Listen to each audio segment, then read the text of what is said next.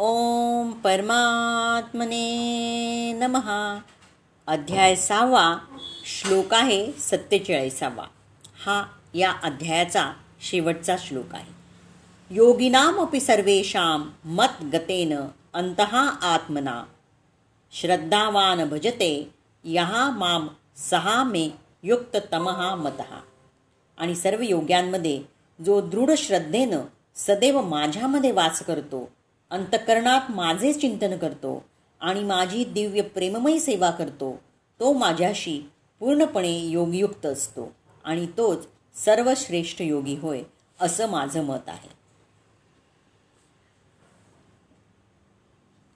तर सर्व निष्काम कर्मयोग्यामध्ये जो श्रद्धाशीलतेनं अंतःकरणांपासून अंत चिंतनातून निरंतर मलाच भजतो तो योगी मला श्रेष्ठ वाटतो. भजन ही काही देखावा करण्याची गोष्ट नाही. अशा भजनाला समाजानं भले माना डोलवल्या तर ईश्वराचा अशा भजनाला विरोध असतो. भजन हे अत्यंत गोपनीय असतं आणि ते अंतःकरणांपासून गायलं जात असतं. आणि त्याचं कमी जास्त होणं हे अंतःकरणावर अवलंबून असतं. तर या श्लोकातील भजते हा शब्द महत्त्वपूर्ण आहे. भज हा मूळ धातू आहे आणि त्याचा अर्थ वर्षीप करणं. असा आहे. भज या अर्थानं वापरता येत नाही कारण वर्षिप म्हणजे पूजन करणं किंवा योग्य मनुष्याबद्दल आदर व्यक्त करणं अथवा मान देणं होय. परंतु प्रेम आणि श्रद्धेनं केलेली सेवा ही केवळ भगवंता प्रित्यर्थच असते. सन्मानी व्यक्तींची किंवा देवतांची पूजा करण्याचं मनुष्यानं टाळल्यास त्याला असभ्य म्हणता येईल. परंतु जर मनुष्यानं भगवंतांची सेवा करणं टाळलं तर त्याचं अधपतन होईल. प्रत्येक जीव हा भगवंतांचा अंश आहे. म्हणून जीवानं आपल्या स्वस्वरूपस्थितीला अनुसरून भगवंतांची सेवा केलीच पाहिजे. भगवंतांची सेवा न केल्यानं जीवाचं पतन होतं. श्रीमद भागवतात इलेवन पॉईंट फाईव्ह थ्रीमध्ये याला पुष्टी दिली आहे. की जो मनुष्य सर्व जीवांचं उत्पत्तीकर्ता आदिपुरुष भगवंत यांची सेवा करत नाही किंवा भगवंता प्रित्यर्थ असलेल्या स्वकर्तव्याचं पालन करीत नाही त्याचे निश्चितपणे आपल्या स्वस्वरूपस्थितीपासून पतन होतं. या श्लोकात भजंती हा शब्द वापरण्यात आला आहे. म्हणून भजंती हा शब्द केवळ भगवंतांच्या संबंधात आहे. वर्षी म्हणजे पूजन हा शब्द देवतांच्या किंवा साधारण जीवांच्या संबंधात लागू होऊ शकतो. श्रीमद भागवताच्या श्लोकात वापरण्यात आलेला अवजानंती हा शब्द भगवद्गीतेतही वापरण्यात आला आहे. अवजानंती मा मुडाहा म्हणजे केवळ मूर्ख लोकच भगवान श्रीकृष्णाचा अवमान करतात. भगवंतांची सेवा करण्याची ज्यांची प्रवृत्ती नाही असे मूर्ख लोक भगवद्गीतेवर भाष्य लिहितात. यामुळेच ते भजंती आणि वर्षिप या शब्दांमधील फरक जाणू शकत नाहीत. सर्व प्रकारच्या योगाभ्यासाची परिणिती भक्तियोगामध्ये होते. इतर सर्व लोक हे भक्तियोगाप्रत येण्याची केवळ साधने आहेत. योग म्हणजे वास्तविकपणे भक्तियोग होय आणि इतर योग हे भक्तियोगरूपी परमलक्षाकडे अग्रेसर होतात. कर्माच्या प्रारंभापासून भक्तियोगाच्या अंतापर्यंत जाणारा मार्ग म्हणजे आत्मसाक्षात्काराचा अत्यंत लांब असा पल्ला आहे. निष्काम कर्मयोग म्हणजे हा मार्गाचा आरंभ आहे. जेव्हा कर्मयोगामध्ये ज्ञानाची आणि वैराग्याची वृद्धी होते तेव्हा त्या अवस्थेला ज्ञानयोग म्हटलं जातं. जेव्हा ज्ञानयोगामध्ये विविध आसनांद्वारे परमात्म्यावरील ध्यानाची वृद्धी होते आणि परमात्म्यावर मन स्थिर होतं तेव्हा त्याला अष्टांग योग म्हटलं जातं.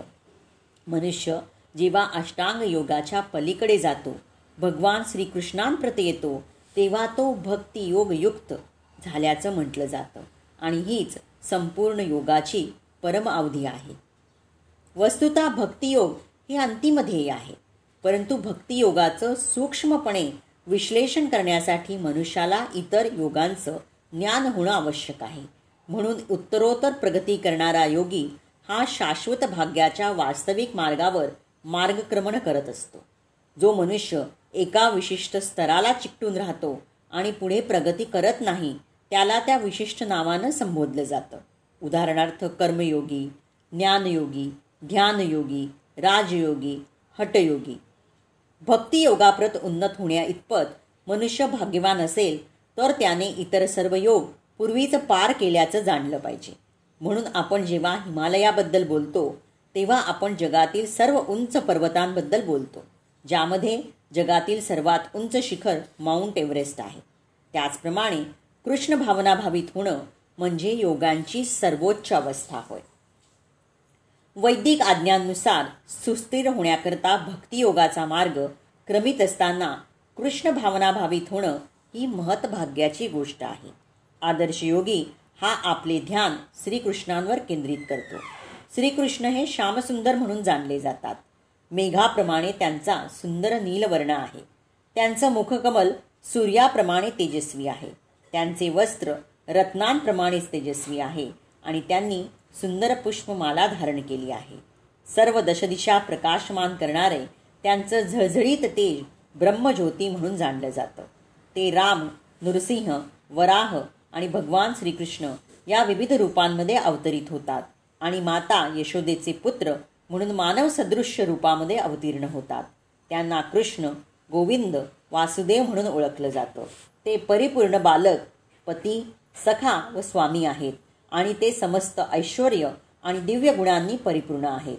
ज्या मनुष्याला भगवंतांच्या या सर्व गुणांची पूर्ण जाणीव असते त्याला सर्वश्रेष्ठ योगी असं म्हटलं जातं. सर्व वेदांमध्ये सांगितल्याप्रमाणे योगामधील परमसिद्धी ही केवळ भक्ती योगाद्वारेच प्राप्त करता येते. तेव्हा असं सांगितलेलं आहे श्वेतांबर शाश्वर उपनिषदांमध्ये सिक्स पॉईंट ट्वेंटी थ्री ज्या महात्म्यांना भगवंत आणि आध्यात्मिक गुरु दोहोंवर दृढ श्रद्धा आहे केवळ त्यांनाच वेदांच्या तात्पर्यांचा आपोआप उलगडा होतो. गोपाल तापनी उपनिषदात वन पॉईंट पंधरामध्ये म्हटलं आहे या किंवा पुढील जन्मामध्ये भौतिक लाभाची इच्छा न ठेवता केलेली भगवंतांची सेवा म्हणजे भक्ती होय. अशा कामनांपासून रहित होऊन मनुष्यानं आपलं मन पूर्णपणे भगवंतांमध्ये रममाण केलं पाहिजे. आणि हाच नष्कर्माचा उद्देश आहे. योगाची परम संसदी भक्ती किंवा कृष्ण भावनेच्या आचरणाकरता ही काही साध्य आहेत तर थोडासा साध्या भाषेमध्ये या सहाव्या अध्यायाचा निष्कर्ष परत एकदा मी तुम्हाला सांगत आहे की या अध्यायाच्या आरंभी योगेश्वर श्रीकृष्णांनी सांगितलं की कर्मफलाचा आश्रय न घेता कार्यम कर्म म्हणजे जो कर्तव्य कर्म करतो तोच खरा संन्यासी. आणि ते कर्म करणारा योगी आहे. केवळ कर्माचा व अग्निहोत्राचा त्याग केल्यानं कोणीही योगी किंवा संन्यासी होत नाही. संकल्पांचा त्याग केल्याशिवाय कोणीही पुरुष संन्यासी अथवा योगी होत नाही. आम्ही इच्छा अपेक्षा संकल्प करत नाही असे केवळ म्हणण्यानं संकल्प पिंड सोडत नाहीत. योगामध्ये आरूढ होऊ इच्छणाऱ्या पुरुषानं कार्यम कर्म म्हणजे कर्तव्य कर्म करता करता योगारूढ होण्यानं सर्व संकल्प नष्ट होतात आणि त्यापूर्वी नष्ट होत नाही सर्व संकल्प नाहीसं होणे यालाच संन्यास असं म्हणतात. योगेश्वर श्रीकृष्णांनी आपला आत्मा अधोगतीला जाऊ शकतो आणि पुन्हा त्याचा उद्धारही होऊ शकतो. असं सांगितलं आहे. जो पुरुष मनासहित इंद्रियांना जिंकतो आणि त्यांचा आत्मा त्याचा मित्र बनून त्याचं परमकल्याण करतो. जो इंद्रियांना जिंकू शकत नाही त्याचा आत्मा त्याचा शत्रू बनून शत्रूसारखा त्याच्याशी वागतो. अनेक यातनांचं तो कारण बनतो.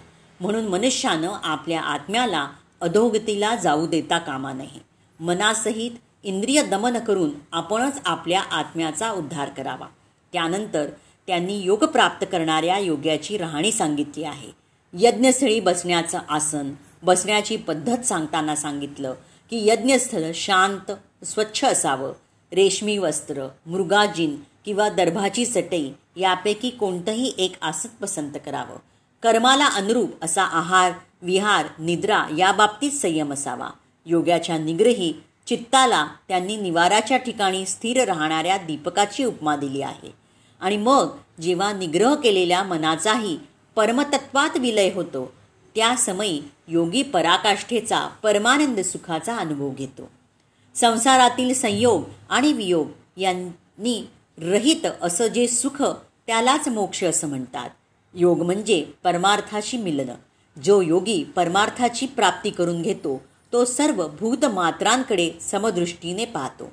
जसा आपला आत्मा तशाच प्रकारे सर्वांच्या आत्म्याकडे तो पाहतो.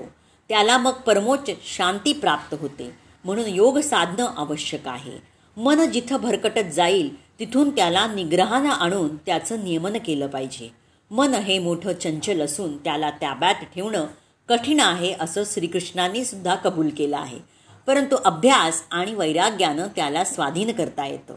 ज्याचे प्रयत्न शिथिल आहेत असा मनुष्यही अनेक जन्मातील अभ्यासानं परमगती प्राप्त करू शकतो. तपस्वी ज्ञानमार्गी आणि कर्मनिष्ठांपेक्षा योगी श्रेष्ठ असतो. म्हणून हे अर्जुना तू योगी बन. समर्पणाच्या बरोबर अंतर्मनाचं योगाचं आचरण कर.